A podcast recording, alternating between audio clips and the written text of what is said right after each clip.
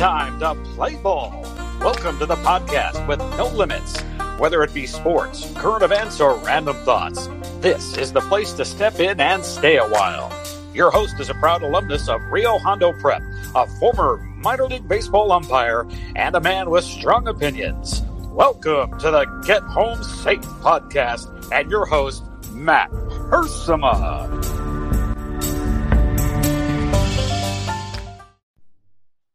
Hey guys, and welcome to another episode of Get Home Safe. It is Monday, November sixteenth, twenty twenty.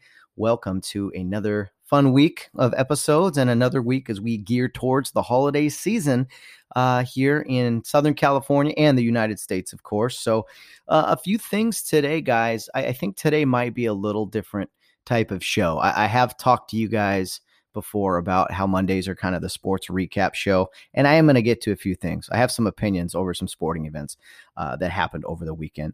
But in the first segment here, uh, th- there are a few things I want to talk about and kind of just get off my chest, and just some you know thoughts uh, that have uh, popped into my head throughout the week and the weekend, of course. And uh, first off, um, some very sad news.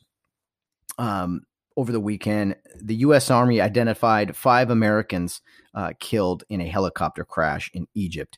Um, they, they died as a result of a U H sixty crash in Sinai. Um, at this time, it appears uh, it was an accident. It appears it was some kind of uh, malfunction or something, uh, you know, uh, engine related, something along those lines. But just very sad news. Um, five people killed in the crash. Uh, their names, Captain Seth Vernon Vandekamp, who was uh, thirty-one, from Texas, uh, Chief Warrant Officer uh, three, Dallas Gerald Garza, thirty-four, from North Carolina, uh, Chief Warrant Officer two, Marwan Sameh uh, Gabour, twenty-seven, from Massachusetts, uh, Staff Sergeant Kyle Robert McKee, thirty-five, from Ohio, and Sergeant Jeremy Kane Sherman, twenty-three, from Illinois. One other American remains hospitalized in very serious condition. So I just want to say uh, thoughts and prayers and all, you know, really, some people throw those words around, but for me, uh, very serious stuff. Uh, it was a U S Army Black Hawk helicopter uh, that ca- crashed on Tiran Island off the southern coast of Egypt. Uh, Egypt's, uh, you know, p- up the peninsula there. Mechal- mechanical failure is suspected, but uh, there'll be more uh, to come out with the investigation. But uh, very sad, five people killed. It's actually uh, the deadliest crash uh, for the U S military this year. More Americans uh, were killed in the crash than have been killed in combat in Afghanistan this entire year, uh, which is currently four. So very sad news. Uh, thoughts and prayers to the, to the family members and to those who Uh, paid the ultimate sacrifice for us out there, just showing up, going to work, and uh, didn't know it was going to be their uh, their final day. Uh, pretty sad stuff. So uh, anyway, um, we're, we're thinking of our, our military at all times, especially uh, the week of uh, Veterans Day. You know, we talked about that on Wednesday and also on Friday and everything. So uh, anyway, uh, just wanted to get that off my chest right off the bat. Just some really sad news. Uh, as our, our military, they, they're always in harm's way, whether there's conflict or not, anything can happen. Uh, there's a lot of accidents that do happen, unfortunately. So uh, we're thinking of our fallen soldiers there uh, in, in the helicopter crash in Egypt. And we're really pulling for the one soldier who is in critical condition. So I know a sad way to start the show, but I think today, again, as I said, it's going to be a little different. Okay, it's it's Monday. This episode comes out. It's Sunday evening. I'm I'm recording here. I got the Patriots and Ravens game on. Um, they're playing in a rainstorm. Pretty crazy stuff. Um, I will recap some N F L action later in this show. Uh, but one of the things uh, I wanted to get to today is is fear, and to talk about fear. And before I get into that, I want to also uh, tell you guys who who maybe had some of you follow Bill Barnes on uh, Facebook or social media um, and did see his post that Bill Barnes did test positive for uh, COVID nineteen. I spoke with him on the phone on Sunday. He is uh, doing fine. He was a little sick on Thursday, Friday. Now he seems to be doing better. He had a little bit of a fever and everything, but Bill is in his sixties. Um, you know, we've talked a long time for a few months about possible, possibly uh, you know, getting this virus and everything. And, you know, you can't run from it. No matter, it, it's going to find a, a lot of us at some point. So you can't, you can't run from it. You can't be irresponsible. But uh, anyway, our thoughts uh, are with Bill. He's going to be fine.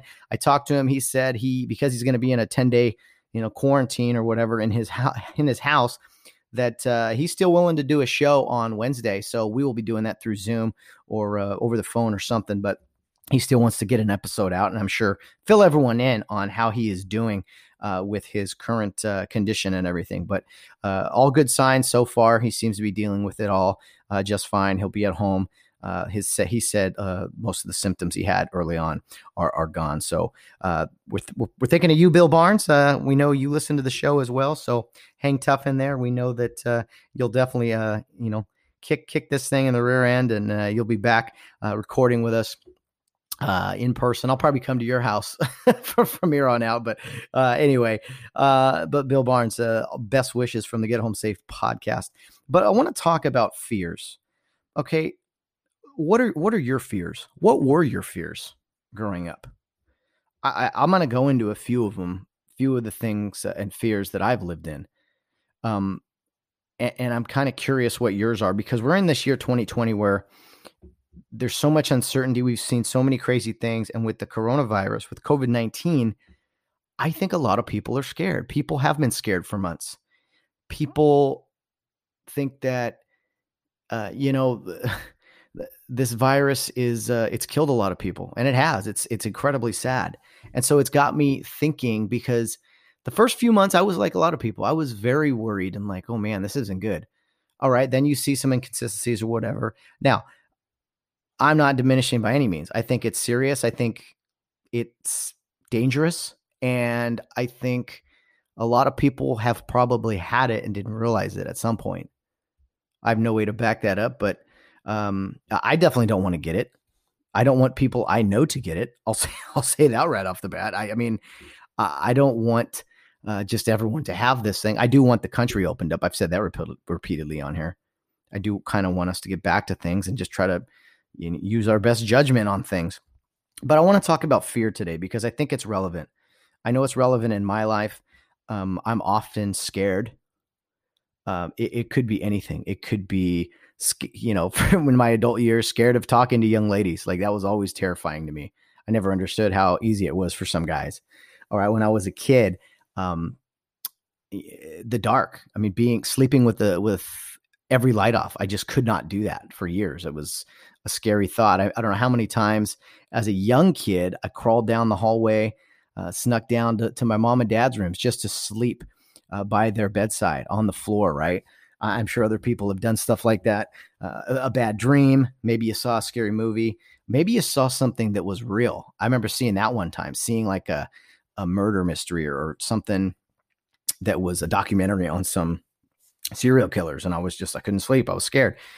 Um, and I think the interesting thing is that with so many people being scared these days and afraid, I mean, I am too. I, I, I often look for answers. I think we all look for A, we look for somewhere to find comfort. Some of us pray more. Some of us might call friends on the phone more. Maybe call our parents just to talk to them, get us get us at ease. I know in my life, whenever I was scared, you know, I reached out to my father. I reached out to my mom. They always calmed me down, gave me a comfort. Like, hey, things aren't as bad as maybe they seem. We're, we're going to get through this. It's going to be okay. You don't always know things are going to be okay. That's one thing. But I, I do think that people that we trust, our parents, maybe our pastor, maybe our really good friends, people that we trust, when we open up to them, I think we feel like we're letting out our fears, letting out our frustrations. And maybe what they, they tell us isn't one hundred percent the truth, because we don't know what's going to be okay, what's not, right? But I think hearing comfort from people that we trust, it's like medicine. Maybe it's a Band-Aid. Maybe it doesn't solve everything, but it's definitely something to kind of keep you going. And one of the people I listen to regularly every single day, and I've told you guys this on the program, is Dennis Prager. And Dennis Prager is an older gentleman, uh, Jewish man here in Los Angeles, has a great radio show every day, uh, Monday to Friday, nine a.m. to noon. Uh, I listen to it in podcast form so that I can do it whenever, whenever I can. And one thing Prager says repeatedly is that in the Bible, there is a phrase that God says more than any other phrase. It's actually just two words and then leads into a sentence. And I was thinking to myself, well, what, what does the Bible say? What does God say often in the Bible? And I, and you know, shame on me. I, I haven't looked it up. I don't know this to be true, but I trust Dennis Prager. He's a scholar of the Bible and knows it quite well. But Dennis says the one phrase in the Bible that you hear or read repeatedly, God's word, is fear not. Fear not. Don't be afraid. And there's plenty of verses that you can read about not being afraid. One of my favorites is the is the, the twenty-third Psalm. Though I walk through the valley of the shadow of death, I will fear no evil. Again, talking about not being afraid, no matter the situation. I don't think God is like mad at us if we're ever afraid. I think that's a that's a real emotion, just like the virus. The virus isn't fake. It's real. Fear is a real emotion also, but we have to do our best to fight that emotion at times, much like we do with any other emotion, except for being too happy. I can't really see a downside to that. Maybe you're just annoying or naive. Maybe that could be if you're overly happy all the time, but I don't really know any people like that. I mean, I think we all have enough in our lives going on and enough sacrifices and obstacles and hurdles and peaks and valleys that we do fear. If we all ask ourselves, if we ask ourselves honestly, there is a fear. There's different fears as you get older too. I know some of my fears now are uncertainty. I don't like, I like to look down the road and see like some direction, see some answers. When I look down the road and I don't know what's over the hill, what's, you know, on the horizon, it's a good thing, but it's also, that's something that I just, I worry about. I like knowing how things are going to kind of go. But then you watch sports. I love sports too, right? And sports is, is great because you don't know the ending. You might think you know, but then crazy things happen. It's unscripted, much like life. And so some of my fears are just uh, not, not knowing, I think, is something for me. Like I always want, I always want that stability. Like I want to know where I'm going to be uh, living in five years. I want to know how much money I am going to be paid each week with my job. I want to know um, answers. I want answers. And, and the crazy thing about, for those of you that have uh, a relationship with God and have a, have faith, is that you don't always get the answers. You, you, you, you can pray to God, I don't want to be afraid. And, you know, the, the saying goes, God doesn't always give you the answer, but he's always listening, right? So some problems we have to sort out ourselves. We have to find that inner strength. We can ask for help. We can ask for guidance. I do every single day. I should pray more. I should get in the Bible more. These are things I should do. But I've fallen short, and it's something I'm going to try to improve on. I am going to improve on. But I did see a funny quote regarding Uh, that my good friend Todd Carson sent me, kind of just randomly, but he said, you know, for people that believe everything they read, maybe they should pick up the Bible more. And I thought that was really well. I don't think it was him who said it. He was just passing along the phrase. And I thought to myself, man, that's, that's a good way to look at it. Cause I don't believe everything I read. I don't, I don't believe everything I see on T V either, but I do know that if there are doubts or there are fears, the turn into the Bible isn't a bad thing. There's a lot of good stuff in there. It teaches you how to deal with uh, your emotions and to depend on God and not be afraid. So I thought that was uh, really well said uh, from, uh, so thanks to my good buddy, Todd Carson, but I just think fear, sometimes fear can control us. It has for me. I've not taken leaps before because I was terrified of not knowing the result. I've missed opportunities because I didn't have faith and go for it. And then there's plenty of other things where I did go for it. And you know what? I never thought I would do those things. And yet I did. I look back and I'm like, man, I remember specifically telling myself I could never be a baseball umpire. Uh, of all the sports I wanted to officiate, I just couldn't imagine seeing a fastball at the professional level. Get back there behind a plate and judging something when I'd be at Major League Baseball games watching. I was like, man, that's, I like baseball. I like umpiring, but I don't think I could ever do it. And then I took, the, I took a leap of faith and I ended up doing that. Not in the big leagues, mind you, but you know, professional baseball. Um, I, I never thought I'd move out. I just, man, like move out of my, you know, house with my dad. I love my dad. I love my family, but just something I, I was like, man, I'm, I'm never going to get there. And then I have, and you know what? I, I've moved since I moved out. I've moved three times.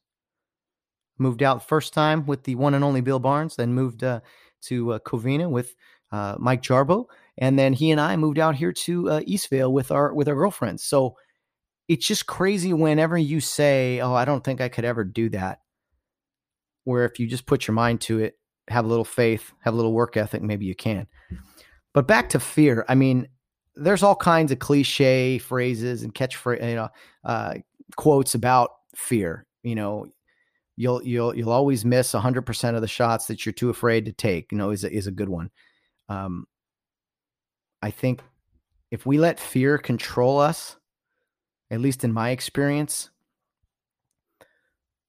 I think happiness and you know being getting through it all is challenging. Like, what's the opposite of fear? Courage, bravery? I don't know if that's true because I think soldiers and firefighters, they're very brave individuals. I don't think you can honestly say they're not afraid. They have fear. You have to have fear running into a burning building. I think courage and bravery, they might seem like the opposite of fear, but what they really are, are is they are emotions and uh, they are positive energy that comes out of looking at fear and not letting it control you. That's what I, that's what I think about. So I know I'm rambling a little bit tonight or today when you guys hear this. Um, but that's just kind of, I told you, it's going to be a very different show. A lot of different emotions and thoughts rolling through my mind this week and this weekend. Um, we're going into the holiday season. I'm going to be very busy with FedEx and everything. And so I've just started to reflect a little bit more on where I'm at, where I'm at in my life, uh, where I want to be. And, you know, what's in front of me, what's in front of uh, of us as as people, as friends, family, everything. I mean, we're going into holiday season. It's supposed to be a very happy time. But I think, honestly, a lot of people are afraid. People are afraid still of covid nineteen and um, not just the virus itself, but also the lockdown and what it has done to people.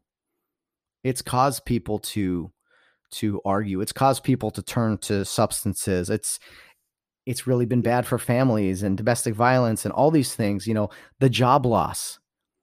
I can't imagine everyone's career is just being shut down or their their small businesses. It's all being gone. There's a lot to be afraid of. But what are we going to do as a society to get through it? Do we want to continue to be afraid?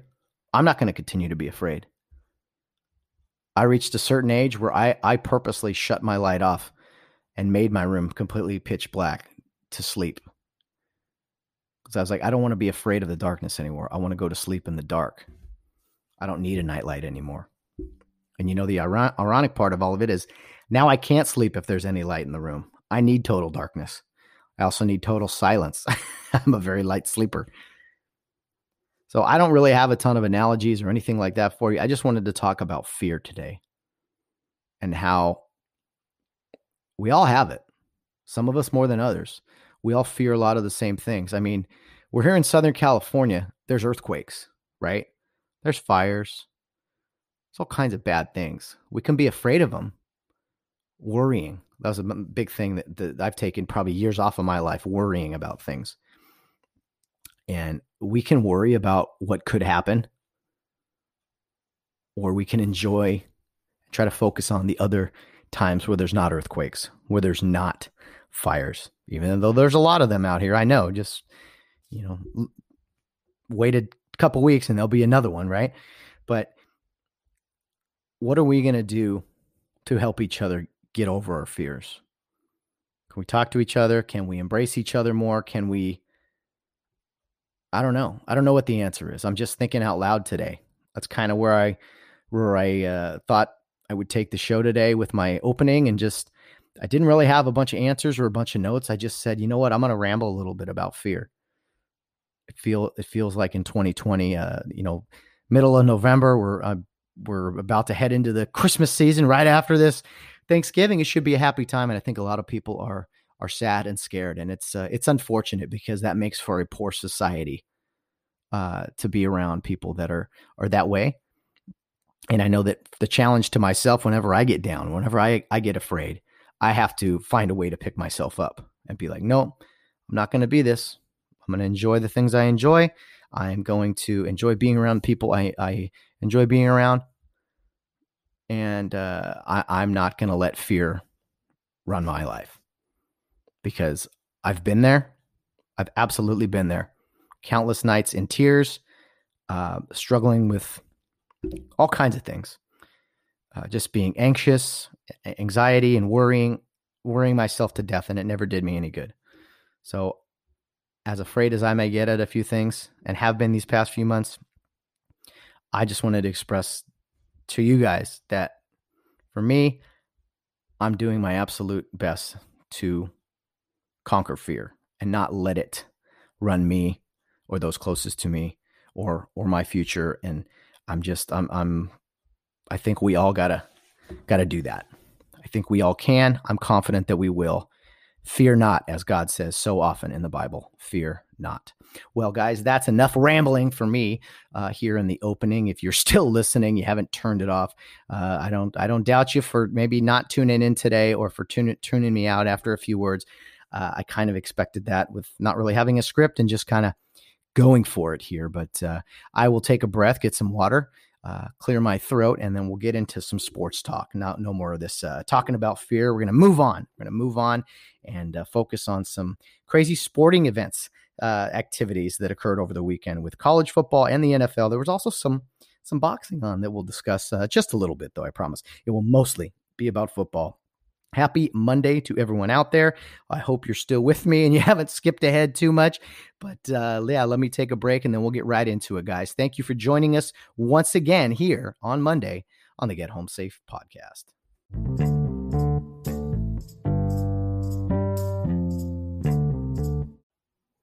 Well, guys, there were some exciting sports occurring over the weekend in college football and the N F L, a little bit of boxing. And you know what? I want to start with uh, boxing just briefly here before I talk about some college football. But Terrence Crawford uh, had a great uh, victory on Saturday night. A, a fourth round uh, T K O over Kel Brook. Uh, that, if we're all honest, it was just kind of like a tune-up fight for for Terrence Crawford, who is uh, thirty-seven and oh now, and uh, some some argue the best pound for pound fighter um, in, in all of boxing. But he's a champion in the welterweight division, and the welterweight division is very loaded. It, it has been for a while, and uh, so someone else, uh, some other guys in that division are, of course, Manny Pacquiao, who's uh, been around a long time, and uh, a guy I think is really, really good, and I really want to see them fight so- soon. Uh, but that's Errol Spence Junior They fight at the same weight class. Um, Errol Spence Junior has a fight coming up on December fifth in a couple of weeks. He'll be fighting um, Danny Garcia, which should be a pretty good fight. That's a pretty good comeback fight for Spence, who was involved in a pretty horrible uh, car accident not too long ago. So he hasn't fought in a long time. I think he'll probably get through Garcia that night, and then I would love it if Crawford and Gar- and uh, er- Errol Spence uh, got together and uh, and put on a show for for people. I think it would be uh, a, a great championship bout, a unification fight with uh, multiple belts on the line. Uh, I, I know Terrence Crawford talked about uh, Manny Pacquiao fighting him first, uh, fighting him next as somebody that I think Crawford truly respects. Manny Pacquiao. Manny's getting up there in age, right? And uh, Crawford is thirty-seven and oh, and he's kind of, I don't know. He he fights for E S P N. He fights for Top Rank Boxing, so he may or may not get the publicity that some of the others do, specifically Errol Spence and uh, other guys on the Fox side of things and P B C and D A Z N and all that.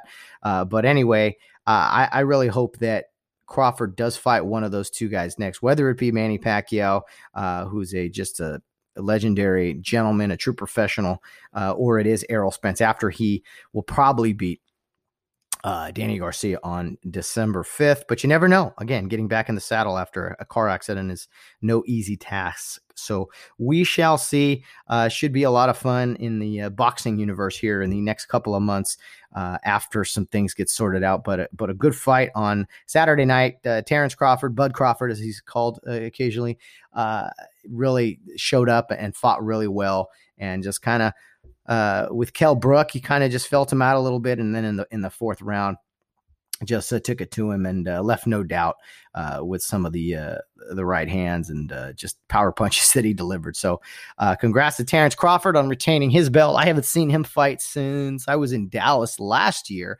uh, in in uh, December. So it's been a long, long time.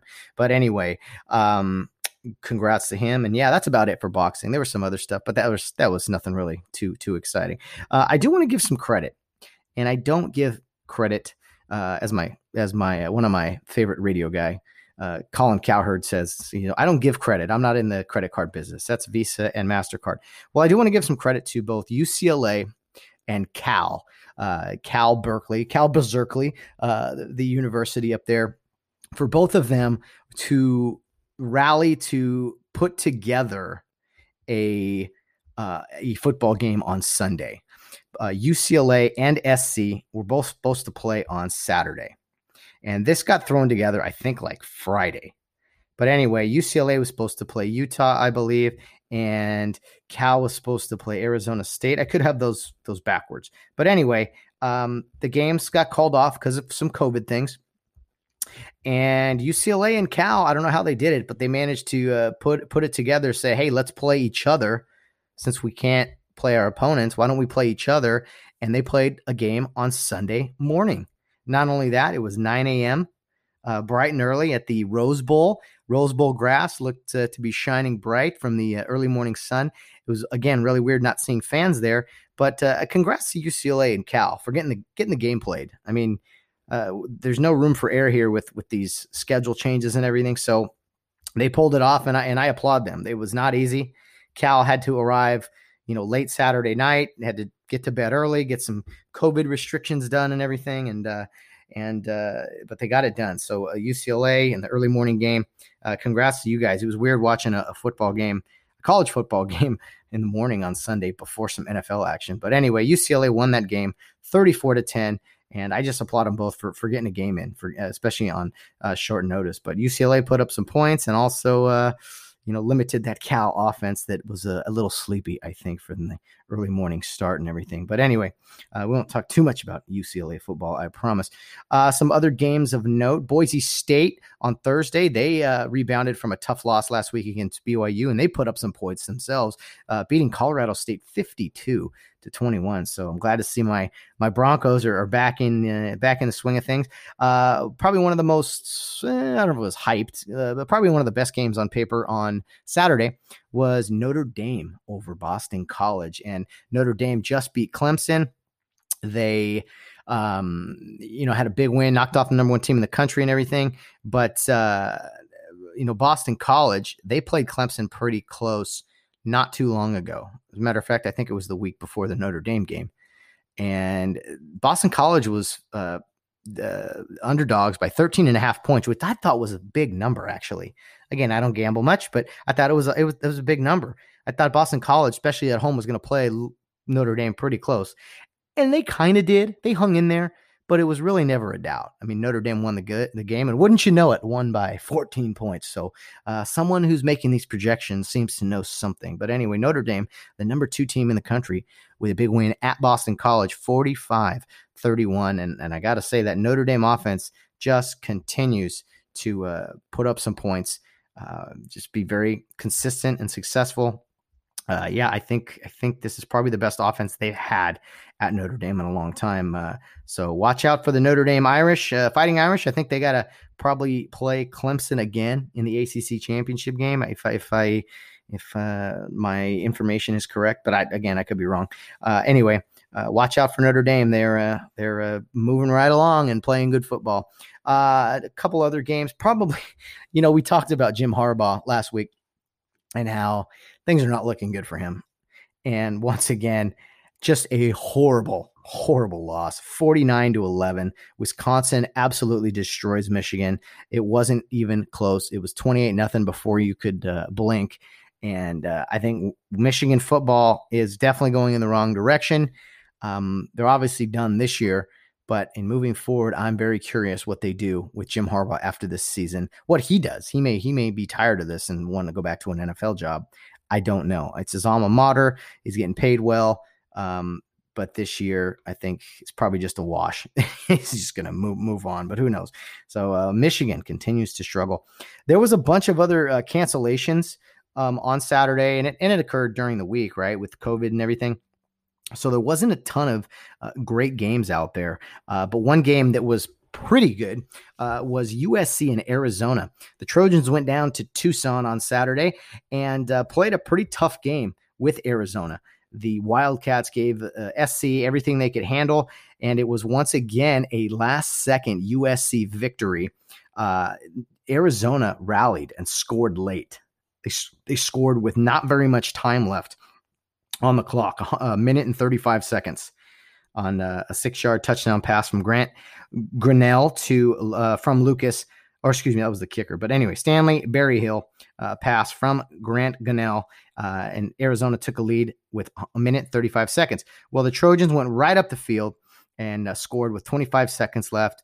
Uh, Vave Malapai, an eight-yard run, and uh, S C took the lead to win the ball game thirty-four to thirty. So uh, congrats to S C on pulling out another uh, last-second victory. They did not look sharp at times, and then other times they looked uh, pretty incredible, throwing the ball of all places down the field a little bit.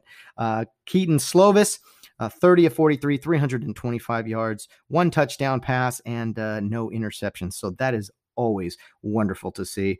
Uh, U S C ran the ball very well, one hundred seventy-three yards, uh, led by Step and Carr, who each had roughly uh, eighty, eighty-two yards each. So some balance there from U S C. Uh, I think their offense is starting to click, and their defense eh, yeah, at times uh, plays well. But it was, man, a bunch of fourth down. I mean, you got to live or die with some of these fourth down uh, plays. Sometimes it seems like S C uh, can't miss on fourth down, and then other times it's like, oh, my goodness, how, how did they ever get a yard on fourth down? So U S C with the big win on the road, and they will play again Saturday night, I believe, at Utah. That should be a pretty good game on the schedule. Uh, as far as other action, you know, there wasn't a whole lot going on. Uh, Nebraska in a pillow fight with Penn State, two good football powerhouse names, but unfortunately two of them, uh, both teams were defeated, hadn't had a win all year, and then Nebraska was uh, the, the better of the bad teams, also, I guess, and held on to beat Penn State thirty to twenty-three. Penn State oh and four on the season. Really even hard to say those words uh, after they've uh, done such a good job with their program over the years, being very consistent. So uh, way to get off the uh, Get off the zero, the goose egg there in Nebraska. Well done. Well done indeed. Uh, as far as some other games, you know, there, there wasn't, like I said, a whole lot. Nothing really jumped out at me as a really fun matchups or anything. Uh, I did see that Ole Miss put up fifty-nine points on South Carolina, fifty-nine to forty-two in that game. Uh, there was some great clips of Lane Kiffin on the sideline who was like celebrating a play like as it was happening. It's really, really cool to see. Just look up uh, – Um, look up Lane Kiffin celebrates uh touchdown early or something. I mean, he was throwing his, his, uh, his notes in the air, his headset. He was, he ran like fifty yards along the sideline, like as the ball is not even thrown yet. So it's really funny to see. He happens to see the play bef- like as it's developing. He has that really good skill at that, I guess, and, and knows what's going to happen. So pretty cool stuff. Um, unfortunately that game was the last game of uh, Will Muschamp, uh, the South Carolina coach. He was fired on Sunday after the Gamecocks uh, are off to a two and five start and gave up fifty-nine points. Uh, you know, when he was the defensive coordinator at Texas, And that was, those were some good defenses, some scary defenses, at least to Big twelve standards. And then he went to Florida, still pretty good coach on the defensive side, but at South Carolina, uh, it, it just, I don't know, it didn't seem like a good fit. I, I saw, I was disgusted with some of his behavior uh, as they went into halftime of that game. Uh, he was just screaming at officials and just losing his mind. And to me, he's, he's that defensive coordinator guy. I don't look at him as like a leader really of, uh, of a football team. Maybe he is, maybe I'm wrong, but just the perception is like, okay, he seems like that defensive coordinator type. Loud, crazy, just, hey, here's how we're going to do things, but uh, knock people around and and and just being a head coach, I don't know. He hasn't had much success, in my opinion. I mean, just consistent success. So I don't know what the future holds for him. I do know that he's quite valuable and he will land somewhere and make somebody a better football team, whether he's the head coach or the defensive coordinator, but I just don't think it fit at South Carolina for whatever reason. And uh, they, they made that splash middle of the season, two and five. You're not playing many games. There wasn't many games left. So I'm not quite sure why they let him go, but Uh, sometimes universities or, or N F L teams will make these decisions that they see as a, a better fit for their football team. So he is uh, off looking for a job, and South Carolina is looking for a new head coach. So uh, plenty of uh, candidates, I'm sure, for that South Carolina job. The the S C, the S C of the South, right? The, with the initials. Sometimes I remember seeing S C, U S C. I was like, what? They don't play. Oh, yeah, oh, South Carolina. Okay, yeah. Okay, indeed. So anyway, uh, that's really it, guys, as far as Saturday action, some college football, even the the Sunday morning uh, college football game. Uh, Washington, they finally played a football game. It, uh, they beat, uh, let's see here, Oregon State twenty-seven to twenty-one. So congrats to the Huskies for finally getting a football game in uh, on November fourteenth, fifth, whatever the day it is. So uh, more crazy things. I think there should be some great football matchups next week. Uh, on the uh, college football slate. Uh, it was pretty cool. I did see E S P N, their uh, college game day, their pregame show. They they did their, their set on Saturday morning at the Masters, uh, which is something else I want to discuss. I thought that was pretty awesome. Uh, and then as far as the Masters itself, uh, D- Dustin Johnson, I mean, what can you say? Uh, there's not a whole lot to say. Uh, pretty much uh, dominated, I guess is the best way to put it. I mean, shot a twenty Uh, under twenty under, he missed a pretty long putt on his final uh, final hole on the eighteenth there on Sunday to that would have made him twenty-one under. So it's crazy that it's one of the best scores we've seen, and I feel bad for the guys that were right behind him because they played the rounds of their life, you know, fifteen, sixteen, uh, seventeen under, whatever, uh, and to see that really um, to see that. He he could not, uh, sorry, while well, I gather my thoughts here. Uh, sorry, sometimes I, I my phone blows up. There's all kinds of other things going on. But um, anyway, to see that guys played the game, or played, uh, guys golfed uh, out of their minds, really, and couldn't really, couldn't really catch him. I mean, it's, it's, it's crazy to think about uh, just how good he played, but then the guys right behind him played. So, I mean, second second place, uh, there's no, you know, great joy in, in not uh, winning and getting second place, third place. But I think the guys behind him, uh, behind Dustin Johnson, uh, you know, who shot fifteen under, uh, you know, that's that's no small ta- small task. So congrats to them for uh, shooting some pretty or playing some pretty good golf. And Dustin Johnson, I think it was his second major uh, victory. Um Again, twenty under. That's just unbelievable. And how cool was some of the the scenery at the Masters, some of the uh, the people, some of the uh, the grass, the beautiful grounds. I mean, it, it looked awesome there to have the Masters in November. I know it's, you know, springtime and April is when it usually is, but I don't know. I kind of like the whole uh, November thing. I had the Masters on kind of in the corner while I started my N F L action on Sunday, hoping to see, uh, you know, a little little neck and neck uh, chase there, but there really wasn't. Dustin Johnson just dominated. I mean, there's no other way to say it. So he wins by five strokes and picked up his uh, second major. So a uh, big congrats to Dustin Johnson on bringing home the green jacket from Augusta and the Masters. Masters in November, uh, one of the top uh, majors in, in all of golf. So congrats to him. Uh, that's enough for me as far as Saturday and college football, boxing, and golf. I think I'll take another break, and then we'll come back with some brief thoughts regarding the N F L action from Sunday. There's a lot to talk about. Uh, there was some drama early, some drama in the afternoon, and some wild stuff uh, late on Sunday night. So let me take another sip, take another breath, and then I will be right back with you to discuss some N F L action.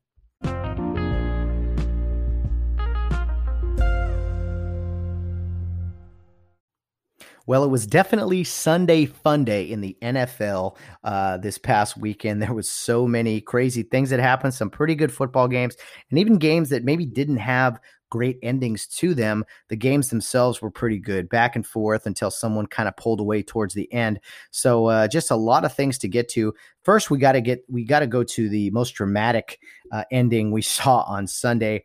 The Arizona Cardinals upset the Buffalo Bills in Glendale, Arizona, on a Hail Mary with one second remaining in uh, from Kyler Murray to DeAndre Hopkins. And what I liked about what they did, well, first of all, Kyler Murray, I mean, the guy's unbelievable. He, he's he's so just uh, elusive. He's he, he runs around.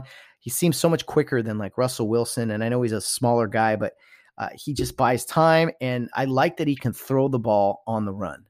While he's buying time, he's got his eyes downfield. He also cuts loose sometimes too and runs. But uh, Kyler Murray running to his left and just kind of heaved it down the field. I don't know if the original plan was a Hail Mary or it was unique in that it was just one guy and he was surrounded by two or three defenders, but it wasn't your typical Hail Mary where you throw it into a crowd. He gave his guy, uh, his best receiver, uh, a one-on-one opportunity or a one-on-two or three uh, opportunity, but an opportunity to get up, jump high, make, make a play. And uh, he definitely did that. It was quite dramatic. It was really cool to see fans uh, in the Phoenix area celebrating. Uh, the Cardinals have not had much to cheer for the past few years. And uh, it was definitely something that was pretty wild.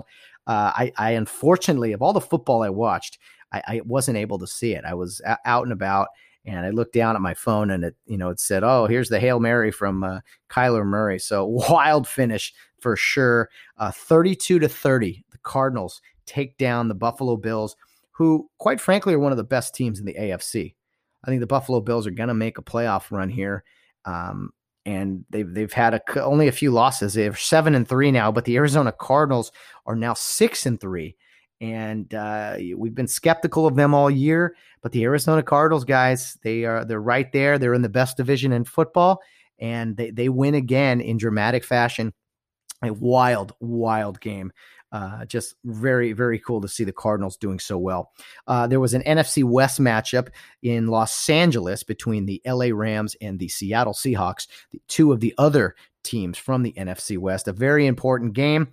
Uh, the Seattle came in as the division leader, the Rams in third place at the time, and the L A Rams took down the Seahawks twenty-three to sixteen. Both teams improve to, or excuse me, the Rams improved to six and three. Seattle falls to six and three. So now we have a three team race in the N F C West, all three teams, six and three.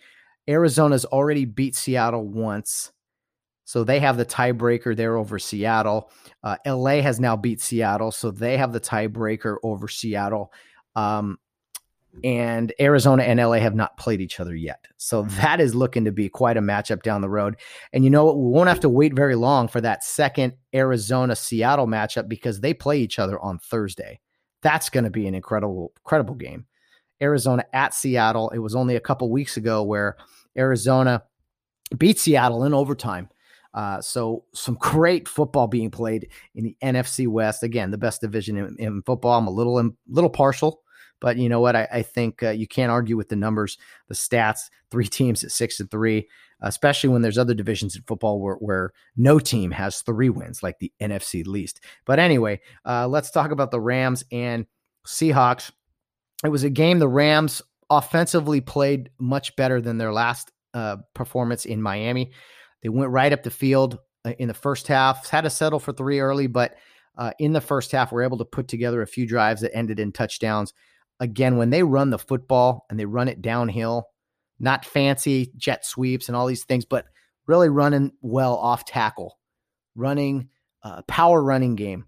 They cannot have their play action game unless they have a very consistent power run game like that. So uh, the Rams, I, I just have uh, great hope and great faith that they continue uh, their their running of the football. They have a three-headed monster there uh, with their three backs that they have uh, with Cam Akers.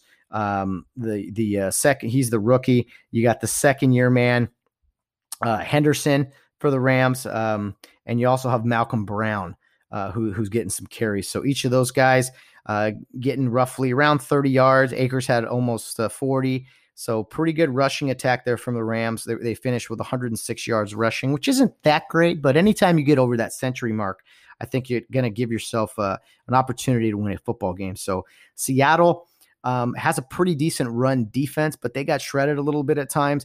Their pass defense has been atrocious, and uh, the Rams, I wouldn't say set the world on fire uh, with some of their passes, but they did get the ball down the field here and there.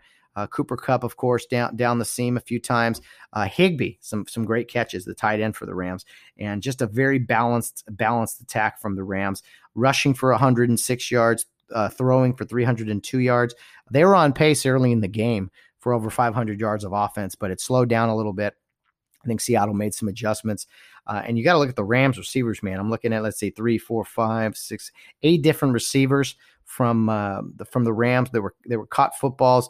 Uh, Jared Goff did not have an interception. He did have a fumble. It was a tough fumble. He held onto the ball a little too long in the pocket. Um, but I would say, even though the Rams won the won a big game, uh, they did have, unfortunately, a very bad loss, and that was their uh, left tackle, team leader, uh, veteran, uh, to say the least, a, a football player who's played a long time, uh, Andrew Whitworth.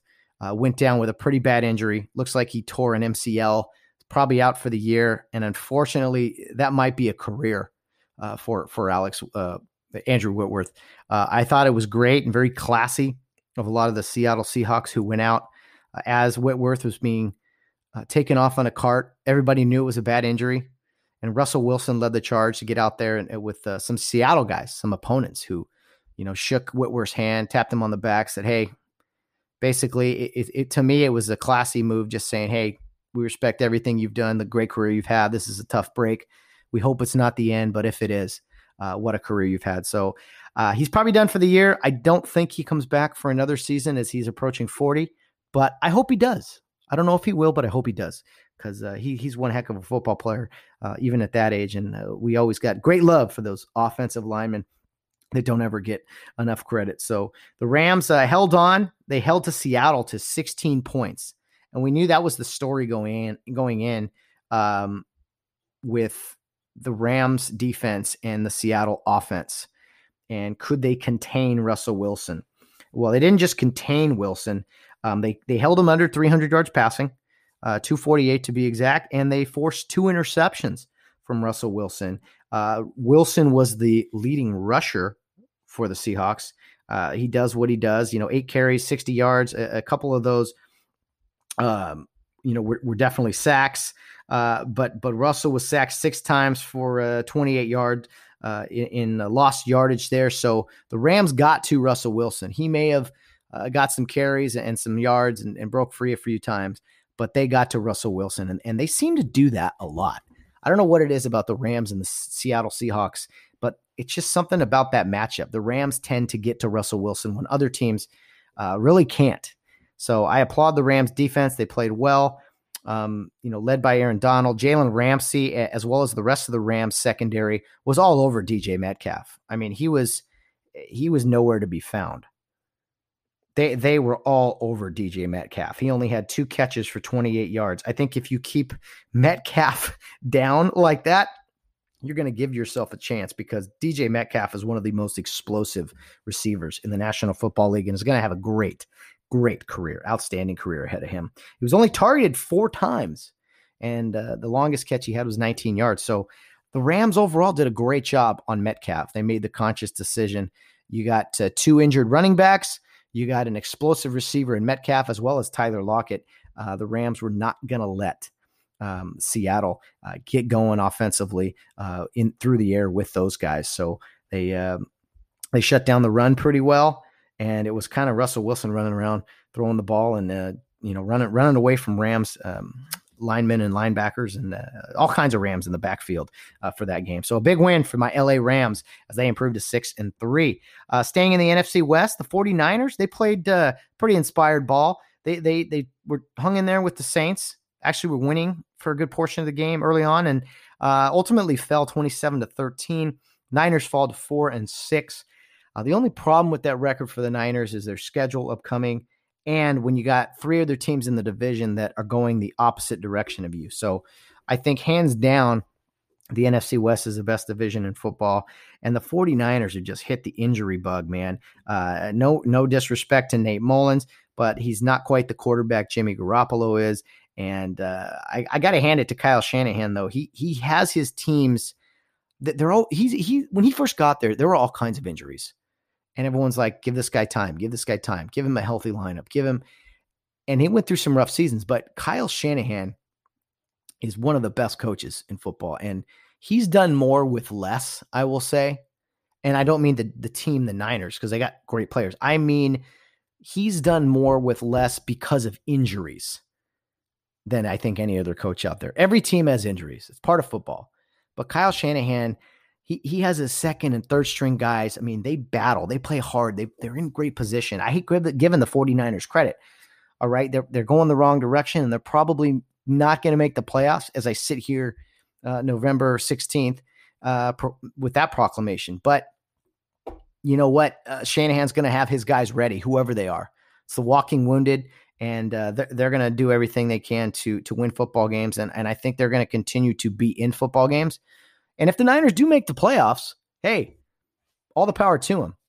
If they get through Seattle, Arizona, L A, um, man, I, I don't know if they'll win the division. I think it's probably too late for that. But with everyone being six and three, someone's got to pull away at some point.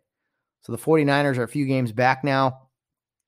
But if they piece together a few wins, who knows? Maybe they can sneak in there. But I think for right now, Seattle, L A, Arizona, I think those are three teams that are making the playoffs for sure. Uh, some other games, probably the the surprising game of the day. It was actually at night. It was in Foxborough, Massachusetts. The New England Patriots upset the Baltimore Ravens twenty-three to seventeen. Patriots improved to four and five after their two and five start. Ravens fall to six and three. And you know what? It was an absolute downpour. It was pouring rain, raining for both teams. I know, I know.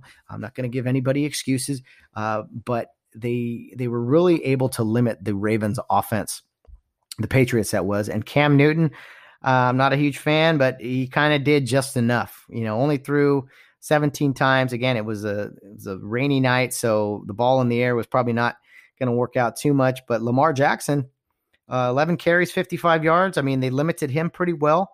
Patriots defense, that is. Uh, you know, two two of those carries were sacks. So they they just kind of sat back and, and played Patriot football finally, defensively anyway, and they were able to uh, to get a big W there. So big win for the Patriots in the rain at Foxborough on Sunday night to cap off uh, a great uh, Sunday of action. Uh, the, the L A Chargers go to Miami, the second L A team to go to Miami and lose this season as the Rams were, were beat there pretty bad a couple weeks ago. Uh, the Chargers win this game. They lost twenty-nine twenty-one. It's unfortunate um, that that they were uh, were unable to get the victory. Um, kind of shut out in the first quarter was kind of the was kind of the, the bad start for them. Dolphins got out fourteen nothing, and then it was kind of like a fifty-fifty football game. Uh, but you just can't start that way. You can't go behind two, two scores, especially on the road, and uh, and hope to win. So Miami improves to six and three. Chargers, I feel so bad for them, two and seven. It's just it's it's hard to believe they're, they're that bad. But you are. Your record says you are. Um, some other games of note: the Jacksonville Jaguars played very hard against the Green Bay Packers, gave them a scare for about three and a half quarters, but ultimately the Packers were the better football team. Won that game twenty-four to twenty. Green Bay improves to seven and two. Poor Jacksonville goes to one and eight. Uh, I feel bad for Doug Marrone, their head coach, but I think his days are numbered. I don't think he will uh, be retained at the end of this season, and uh, I hope he can make it through the season. I don't like the whole firing coaches in the middle of the season when you're at this point. You've played nine games. Just just finish it out. Uh, Tampa Bay Bucks, they beat the Carolina Panthers for the second time this season, and uh, Carolina again played good football. It was a close game for about three quarters, and then uh, Tom Brady and company pulled away towards the end, scored late, and uh, Brady seems to have found some rhythm. Definitely better performance than last Sunday against the Saints. So it was the Buccaneers offense that had a great rebound uh, performance after having a dud last Sunday night. Uh, the Raiders, the Las Vegas Raiders, improved to six and three with a uh, beatdown of the Denver Broncos, thirty-seven to twelve. Denver's in trouble. They just they have no identity. They got quarterback play. Uh, they're going to need to go after quarterback in the draft. I think there's a lot of good options out there. I just think it's time for them to kind of kind of make some noise there, make a splash at uh, the, the draft. Um, other other games, I mean, some games were kind of boring. The Browns won, beat Houston ten to seven.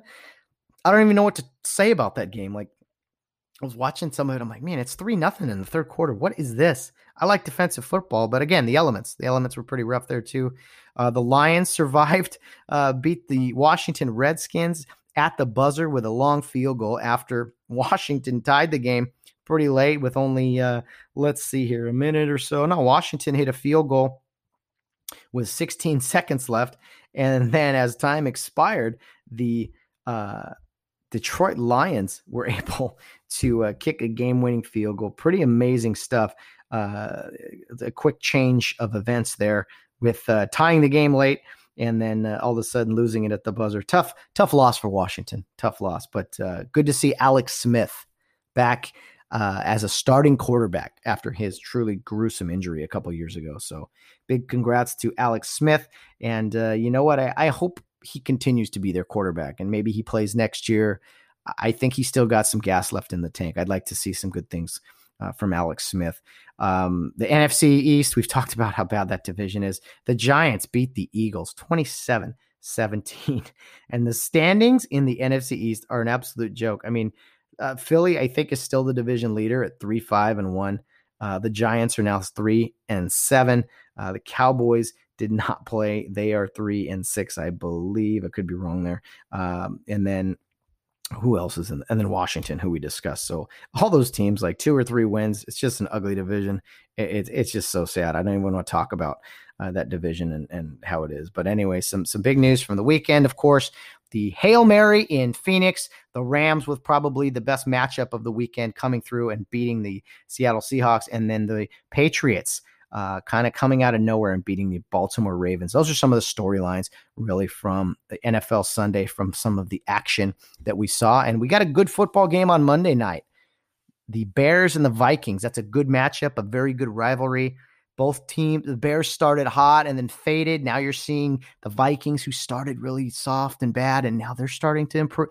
It's it's kind of interesting, the matchup. So I, I think the Vikings ultimately win this game. I like the direction they're going. Uh, the Bears are kind of just going backwards. It's not good. They they they can't quite seem to piece together their offense. Even though when Matt Nagy got there, he was the offensive guy that that turned Chicago into a team that scored some points, but I don't know, man. They, I like, I really like uh, Nick Foles, but I just, unless he has a real breakout game here, I think the Bears are in trouble. And the Vikings, don't count them out yet. I think they're they're going to finish strong here in moving forward. So that's about enough of our N F L action. We will uh, step aside now for some final thoughts. Man, sorry, I thought I could make it through. That's, oh man, I'm dying. Sorry, guys. What a way to end the segment. Anyway, that'll be enough out of me today from all of our sports recap as we've done the past few Mondays.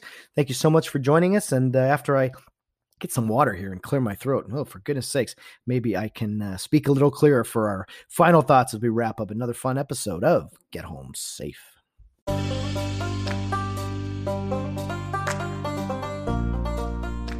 Well, guys, thank you so much for joining us on Monday or whenever you're listening to the Get Home Safe podcast here for our November sixteenth edition. It's a great way to start off the week, and I hope you guys are doing well. And uh, you know what? Living with all of this uh, craziness that we all are. We all are trying to get through it.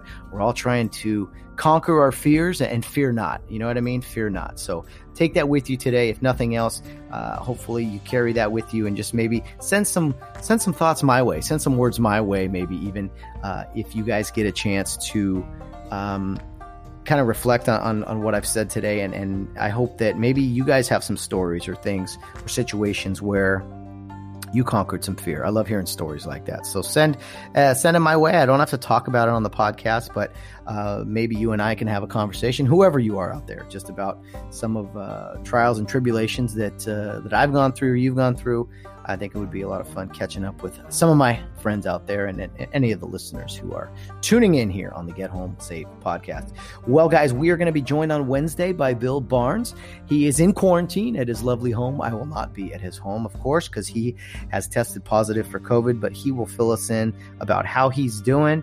Uh, maybe it won't be such a long show. I don't think he's going to be weak or anything, uh, but we'll try to not take too much of his time on Wednesday, or maybe he'll want to talk even longer, because he doesn't have much going on. He's sitting in his room looking at four walls and a ceiling, and he wants to chat with uh, uh, me and, and talk to some of the listeners out there. So if you have some questions, some uh, words of encouragement, anything, send them our way so that I can pass that along to Bill Barnes. I know a lot of you tune in on Wednesdays just to hear him, and you know what? I think it's great if if he knows that a lot of listeners are pulling for him. So send in your thoughts, send in your praises, tell him he's he's dead wrong, but you still love him, or whatever you want to do. Uh, I encourage you guys to send in a voice message or send in just a, an email or a, a message through social media, whatever you want to do. I know Bill Barnes would love to hear from you, and we are going to hear from him on Wednesday, uh, even though he is tested positive. And if, if everything works out, he'll be with us again through Zoom or some other uh, technological feature here where we can record an episode. So I'm looking forward to that. And I know he would love to hear from some of the listeners. Uh, he may not know I've said this, but I, I do encourage you guys to send in some messages to the podcast to uh, see how Bill's doing, or just uh, to cheer him on with what he's going through. And so many other people have gone through this crazy uh, coronavirus stuff. Anyway, enough of me rambling away. You've heard from nobody but me today. I know it's been a long show of just hearing from me. Uh, I am trying to piece together some interviews for later, uh, not just this Friday, but the next. So for those of you who have contacted, hopefully it works out and we can sit down and do a recording. It is getting more and more difficult, guys. I got to tell you, with putting together interviews, just because I'm working so late at night now, and a lot of people, you know, their schedule's just a little different than mine. So I was not able to get any done over the weekend. I do apologize. We had a lot going on, uh, but I think in the near future, we will definitely do that. So to everyone out there who's going through something, who is maybe fearful, who has, uh, you know, just is struggling and just wants to see some changes, hey, I'm with you. I hate saying, hey, we're all in this together, but you know what? We really are. Reach out to a friend. Go to somebody. Go reach out to whoever you need for some comfort and someone that you can that can help you get through these fearful times. And you know what? Maybe you are that person for somebody else. So think of it that way. Be strong for somebody else, because maybe somebody looks to you to be an example in uh, these times, these crazy dark times of twenty twenty. Well, guys, uh, there's plenty of ways to follow the Get Home Safe podcast. Our Twitter handle is Get Home Safe Pod. Our Facebook and Instagram page is Get Home Safe Podcast. And our email address is get home safe podcast at yahoo dot com. We hope to hear from you. You will hear from me and Bill Barnes on Wednesday. Thanks for joining us today on Monday for the start of our week of shows. And guys, no matter what you're doing, whether you're out on the town or around in third base, get home safe.